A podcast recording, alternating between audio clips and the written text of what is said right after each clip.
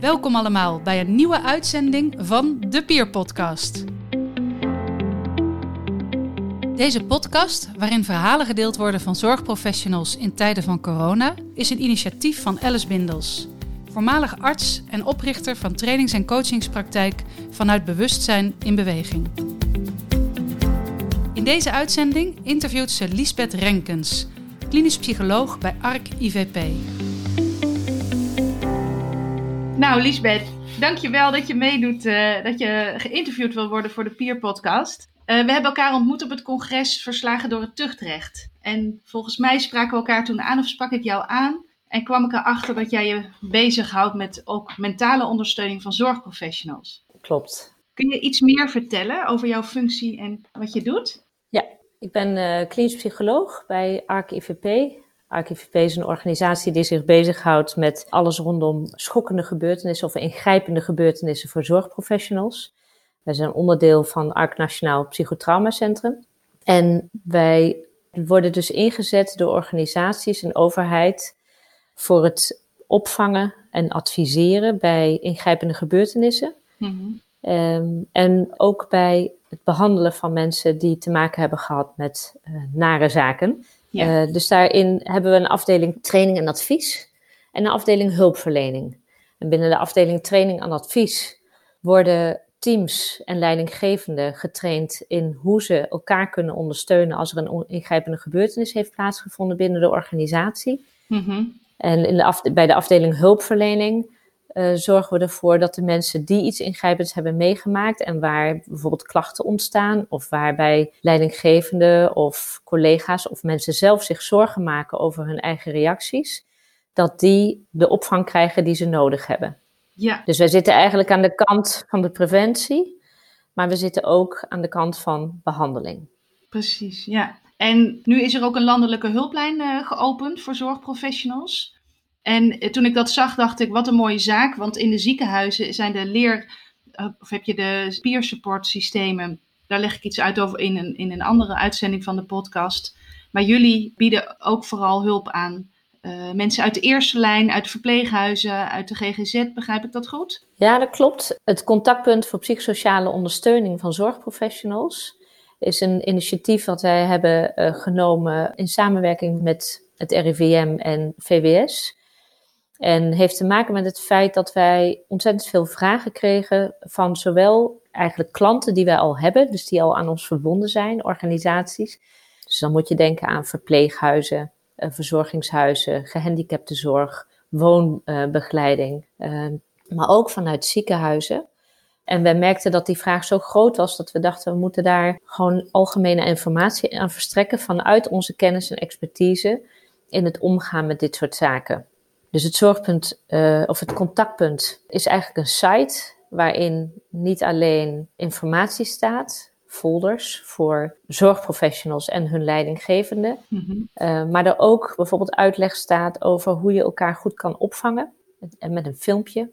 En het is een telefoonnummer wat je kan bellen uh, van s ochtends half negen tot half tien s avonds als zorgprofessional op het moment dat je je zorgen maakt over je eigen stressreacties um, of een luisterend oor wil, dan zijn wij eh, beschikbaar met gespecialiseerde mensen die allemaal ervaring hebben in het opvangen van mensen die in dit soort situaties zitten.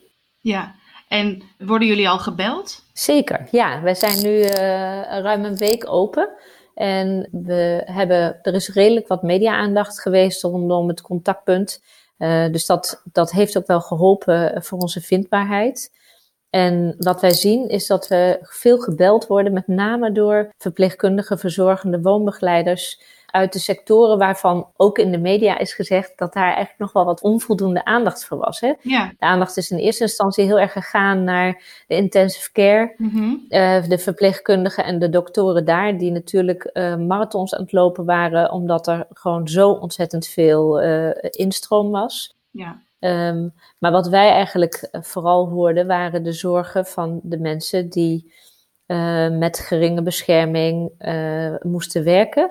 Dat was een van de dingen die we veel hoorden, dat mensen zich daar zorgen over maakten of ze zichzelf of anderen niet in gevaar zouden brengen. Maar ook de toch buitengewoon trieste toestanden die er waren binnen deze instellingen. met mensen die ziek en stervend waren.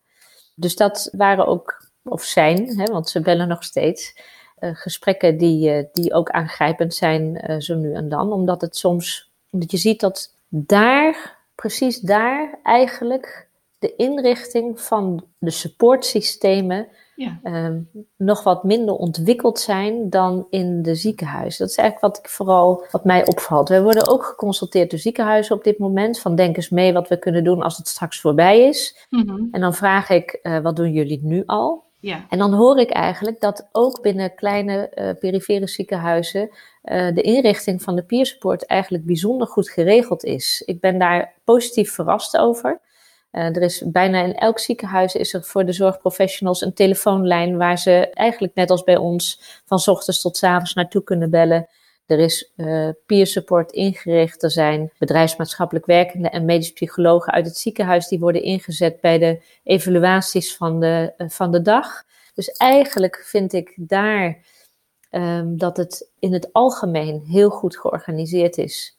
Dus wat mij raakt en, en wat ik treurig vind, is dat in allerlei andere instellingen, um, waar wij toch ook trainingen geven over peer support, ja. de hele backup van dat systeem op plaatsen onvoldoende lijkt. En, en ik wil niet generaliseren, want dat vind ik uh, ingewikkeld. Je kunt niet zeggen de ene sector heeft het goed gedaan en goed geregeld en de andere sector niet. Maar dit zijn wel uh, dit is wel de groep waar wij de meeste vragen uit krijgen en waar ik de meest, ja, toch nare verhalen van hoor. Ja, ja. Nou, dit is eigenlijk ook, daar hadden we elkaar toen voor die hele coronacrisis, nadat dat we elkaar ontmoet hadden op het congres, al over gehad. Van, uh, dat het in, het zieken, in de ziekenhuizen toch wat beter geregeld is. Het is beter vindbaar voor mensen. En ik kan me herinneren dat jij toen ook al mij die folder liet zien voor mentale ondersteuning van zorgprofessionals. Maar dat heel veel mensen niet eens weten waar ze terecht kunnen. En nu is ineens de urgentie duidelijk geworden. Hè? Ja. Het is booming, de, de, het aanbod van een luisterend oor tot aan professionele hulp. Klopt. En dat is natuurlijk een heel goed punt. En nu is het ineens duidelijk hoe belangrijk het is geworden.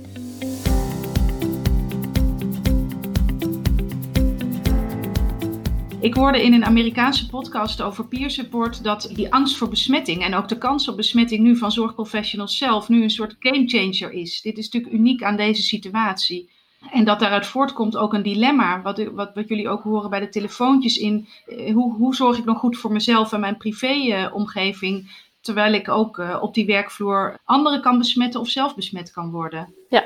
Kun je een voorbeeld geven wat voor telefoontjes jullie krijgen? Ja, uh, zonder het al te specifiek te maken, natuurlijk omdat ik niet, niet zou willen dat mensen zichzelf herkennen in het verhaal, hm. heb ik nu een aantal mensen aan de telefoon gehad die vertellen uh, dat ze thuis iemand hebben zitten die kwetsbaar is. Dus die behoort tot de kwetsbare doelgroep. Zij zelf zijn werkzaam in de zorg. En dat kan dan uh, zorg voor uh, demente bejaarden zijn of gehandicaptenzorg. Waarbij er besmettingen zijn geconstateerd. Waarvan dus niet duidelijk is of er ook nog andere besmettingen zijn.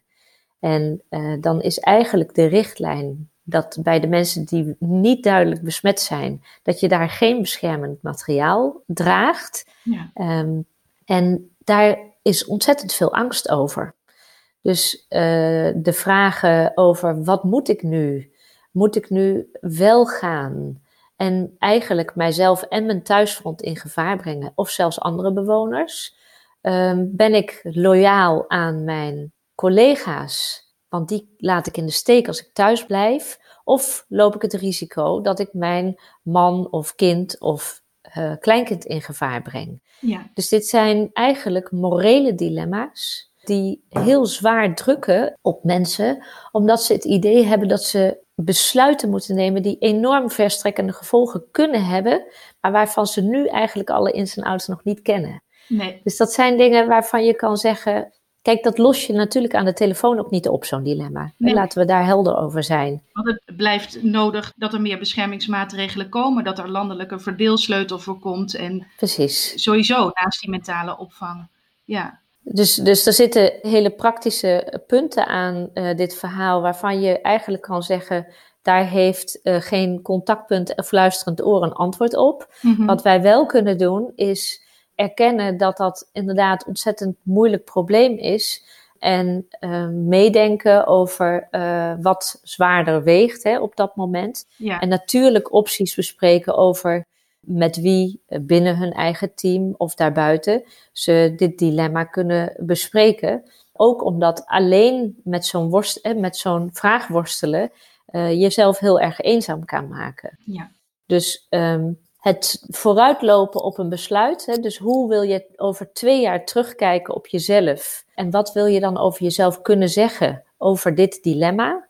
Uh, dat, heeft, hè, dat helpt soms om vanuit een anders perspectief naar datzelfde vraagstuk te kijken.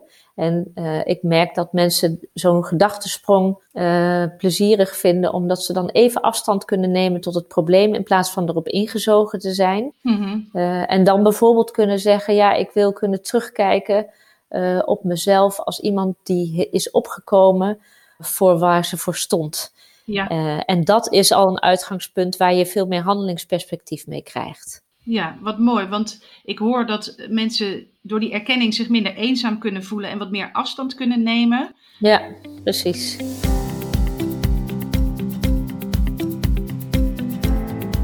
Je gaf aan, Lisbeth, dat jullie naast de mentale ondersteuning weinig praktische steun kunnen vinden, maar jullie verzamelen wel de verhalen. Zou dat nog wel een verschil kunnen maken? Ja, dat maakt denk ik zeker een verschil, uh, omdat wij inderdaad Ehm, de verhalen en de vragen wel registreren, zien we ook waar de leemtes zijn. Onze collega's van Impact zitten weer in overleggen met RIVM. Dus de noden worden wel teruggegeven. Nou is het overigens niet zo dat ik denk dat deze noden, de dingen die wij horen, nieuw zijn. Hè, dit is precies het stuk waar wij in de media natuurlijk ook over horen uh, en waar de sector ook over aan de bel trekt omdat deze vragen waar mensen voor gesteld worden uh, en de dilemma's waar zij in uh, raken, nou ja, wat ik zeg, wel aandacht krijgen, volgens mij. Uh, en dus niet alleen, wij niet het enige geluid zijn wat daarin gehoord wordt. Nee. En wat ik, wat ik zelf zo bijzonder aan deze situatie vind, is dat corona niet ophoudt bij het werk.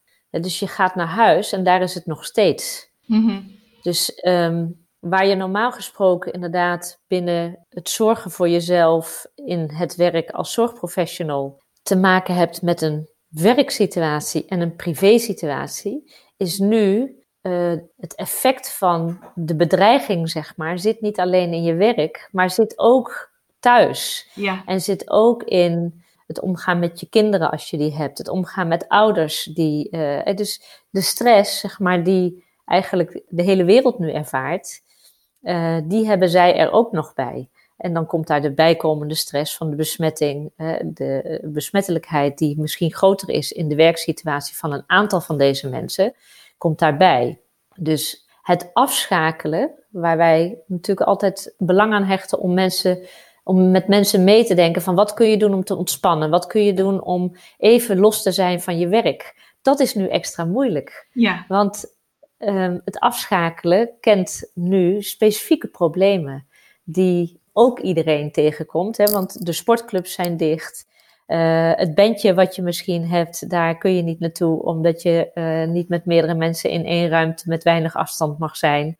Dus er zijn allerlei dingen waar je op een andere manier over na moet denken in het ontspannen dan eerder het geval was. Dus de adviezen die ook het IVP geeft aan zorgprofessionals, die voldoen nu niet altijd. We moeten allemaal creatief zijn in hoe je een afwisseling kunt krijgen in die spanning en weer de ontspanning. En waar zit dan de ontspanning? Waar is die te halen? Precies. Waar, hoe, hoe kun je die voor jezelf creëren? Ja, dus het, uh, het is inderdaad, nou ja, je ziet natuurlijk ook veel creativiteit. Ja. Gelukkig. Wat, wat horen jullie of zien jullie daarvan? Want jullie komen ook in organisaties. Nou, de creativiteit die wij zien is denk ik niet anders dan de meeste mensen zien in uitingen van uh, humor, uh, ondersteuning, gebaren die gemaakt worden. Hè? Dus de, de zorgprofessionals die toegeklapt worden, de dronebeelden van een vloer die bezaaid is met mooie tekeningen voor zorgprofessionals. dus dat zijn de dingen die wij ook horen en terugzien.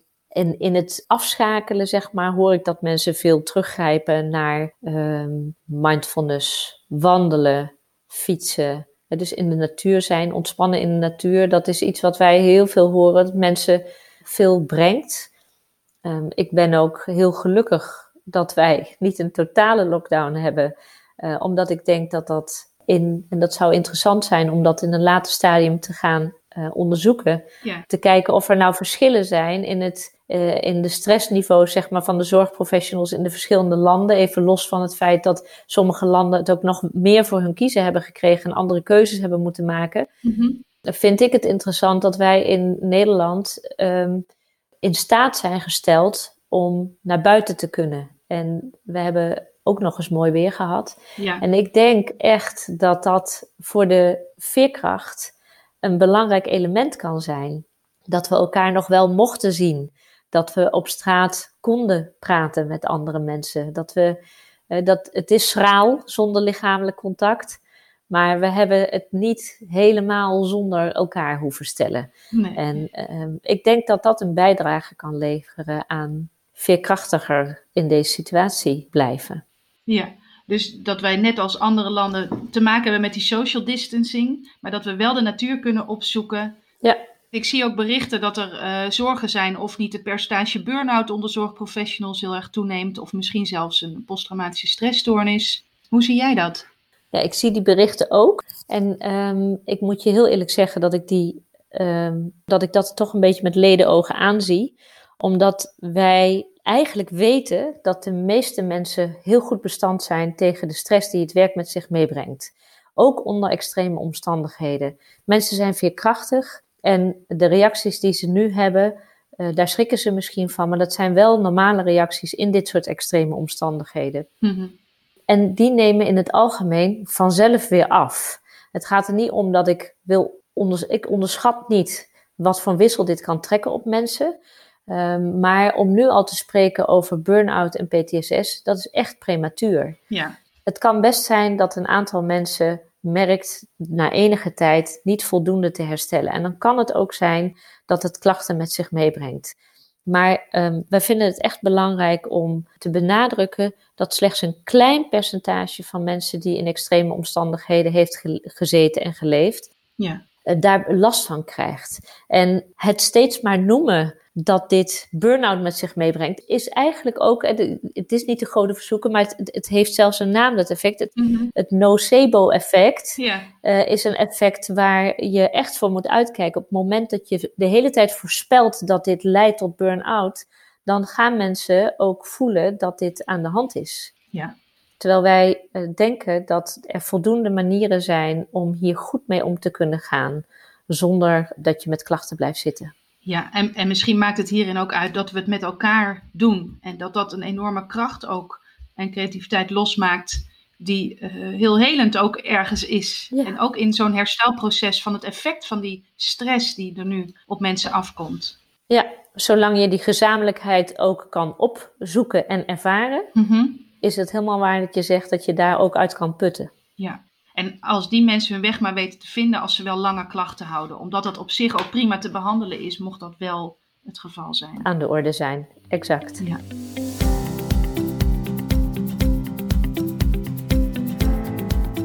Waren jullie als ARC-IVP op een of andere manier voorbereid op deze landelijke crisis? Nou, niet in deze vorm. Uh, maar wel uh, doordat wij veel ervaring hebben met uh, rampen en crisis en de invloed daarvan op de veerkracht van mensen. Daar is veel onderzoek naar gedaan uh, door onze, nou ja, zeg maar even zusterorganisatie uh, Impact. En voor rampen en crisis hebben wij binnen ARC een crisisteam. En dat um, komt in actie, zeg maar, op het moment dat er iets grootschaligs aan de hand is. Uh, dat is onder andere gebeurd bij MH17, bij de Volendambrand, bij Enschede.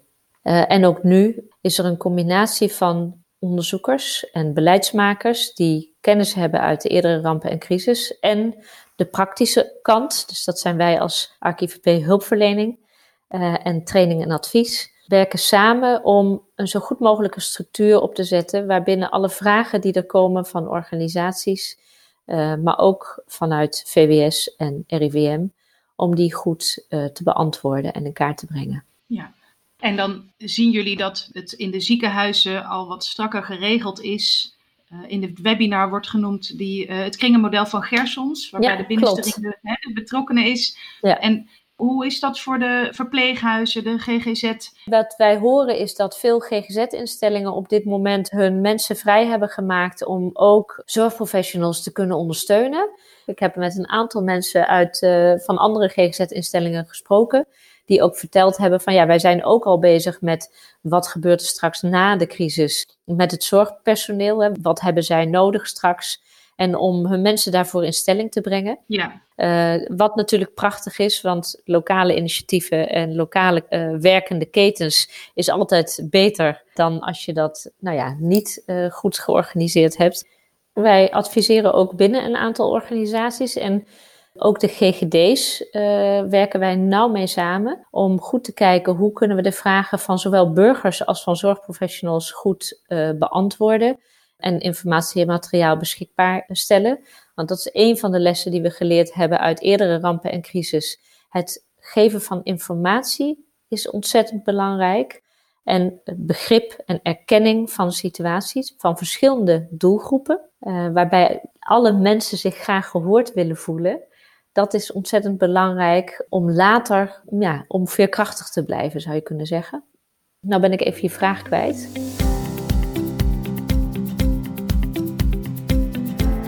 Oh ja, je had het over het kringenmodel van Gersons. Ja.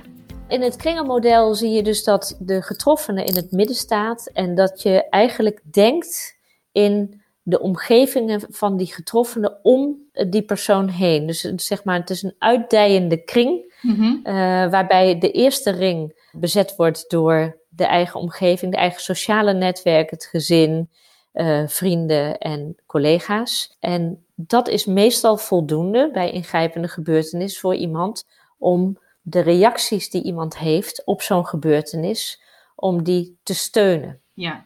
Want is misschien toch goed om te melden dat veel mensen die hiermee te maken krijgen, die schrikken van hun eigen reacties. Die vinden dat ze uh, te moe zijn of te weinig geconcentreerd of die dromen van de zieke mensen die ze, waarmee ze geconfronteerd worden. En die gaan zich daar zorgen over maken ook weer. Ja, en die maken zich zorgen over het feit dat ze, ja, hoe kan dat nou? Ik ben toch wel wat gewend en hoe kan het nou dat ik nu zo heftig reageer? Um, en daarbij is het belangrijk om te noemen dat op het moment dat je in een extreme situatie zit, en dat is dit, dat kunnen we denk ik met elkaar wel uh, onderkennen. Als je in een extreme situatie zit, moet je niet van jezelf verwachten dat je normaal reageert als anders. Dus wij zeggen altijd, het zijn normale reacties op een abnormale situatie. Maar omdat je die reacties van jezelf niet kent, kun je soms schrikken van, jeetje, ik ben wel heel erg moe. Hoe kan dat nou? Ik ben kapot s'avonds. Of wat gek, ik kan, ik kan dat. Eh, normaal lees ik altijd even een paar bladzijden voordat ik slapen ga. En nu ineens lukt me dat niet meer. Hmm. Of ik reageer heel kort af tegen mijn gezin terwijl ze niks verkeerds doen.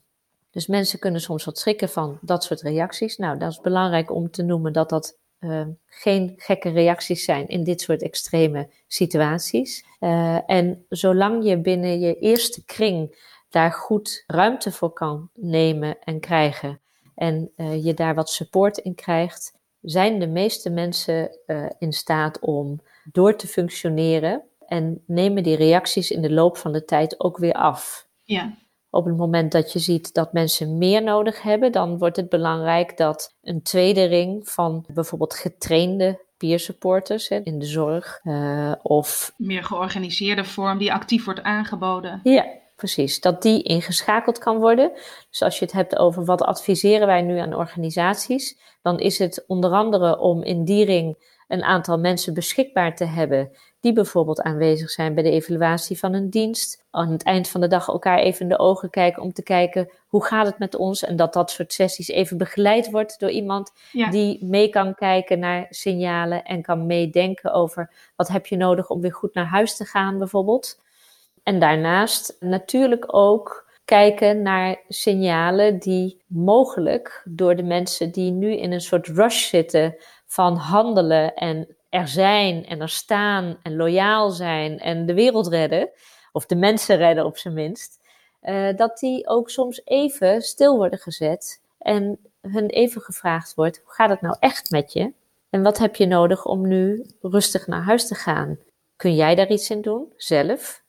Eigen verantwoordelijkheid, altijd belangrijk. Mhm. Maar ook, wat heb je misschien nodig van iemand anders om nu goed af te kunnen schakelen? Ja, dus het is het mobiliseren van zelfhulp. Het mobiliseren en eventueel andere hulp inschakelen. Ja, en dus dan heb je de kring eromheen als dat nodig is, als er extra hulp nodig is. En als dat onvoldoende blijkt te zijn, dan is er nog altijd een gespecialiseerde ring waar je aanspraak op kan maken. En die zit onder andere bij ArchiVP. Dus organisaties bellen ons nu ook al om te vragen: ehm, als er meer zorg nodig is, kunnen we dan op jullie expertise terugvallen voor het opvangen en behandelen van mensen die meer klachten hebben dan eigenlijk goed voor ze is. Ja, en dat is denk ik ook een hele belangrijke, dat mensen die weg weten te vinden. Dat ze weten wanneer is mijn reactie nog normaal en wanneer is het zaak om toch wat meer ondersteuning te zoeken en waar is die te vinden. Precies. Dat is specifiek mede doel van deze podcastserie.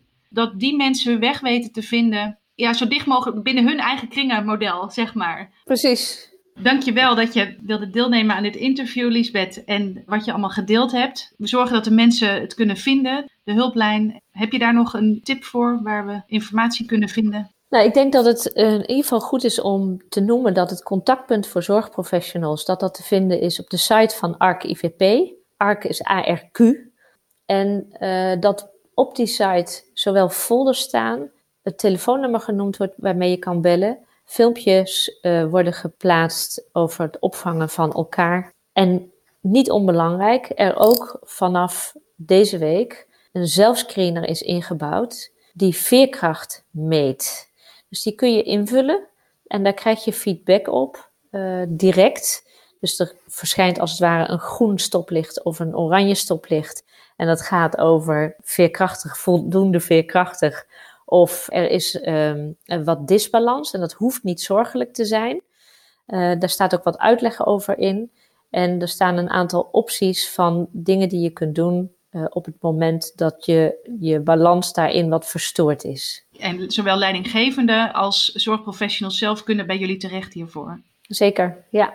Niet alleen zorgprofessionals kunnen op onze site kijken, maar ook burgers die niet in de zorg werken en wel zorgen hebben. Er staat uh, op de site van Impact een hele speciale COVID-19 pagina met allerlei informatie over quarantaine, isolatie, omgaan met stress.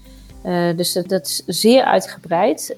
Ook voor mensen met psychiatrische problemen zijn speciale folders geschreven. Dus echt een verzamelplek van folders over het omgaan met alles wat te maken heeft met deze coronacrisis.